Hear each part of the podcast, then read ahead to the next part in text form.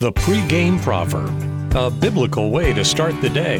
Here's John Rayner. Some sound directives in our proverbs today regarding how we conduct ourselves around judges or just other people in general as it relates to our neighbors or coworkers. Proverbs chapter 24 verse 28 says, "Do not be a witness against your neighbor without cause, and do not deceive with your lips." At first look, that seems to be talking about testifying in court about one's neighbor. And while it is unlikely many of us will be called as witnesses in a courtroom, there are still other situations that we encounter in life where we will be asked to tell the truth about someone. This probably happens mostly in the classroom or the workplace.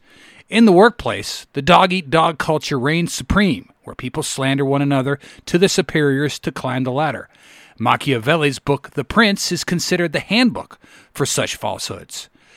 While lying about our peers and colleagues to get ahead may seem like the cultural norm, the Bible tells us in our Proverbs and also the Ten Commandments, Thou shalt not bear false witness against thy neighbor.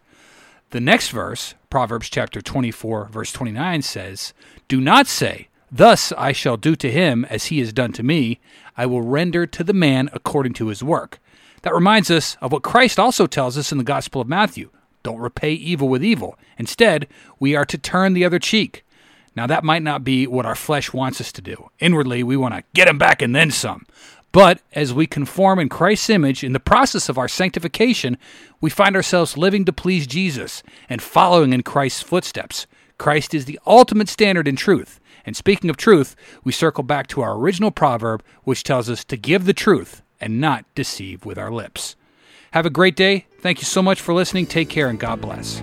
The pregame proverb with John Rayner. Look for it on all podcast platforms and have it delivered to your smartphone. The pregame proverb. Proud partners of The Bar, the Biblical and Reformed Podcast Network.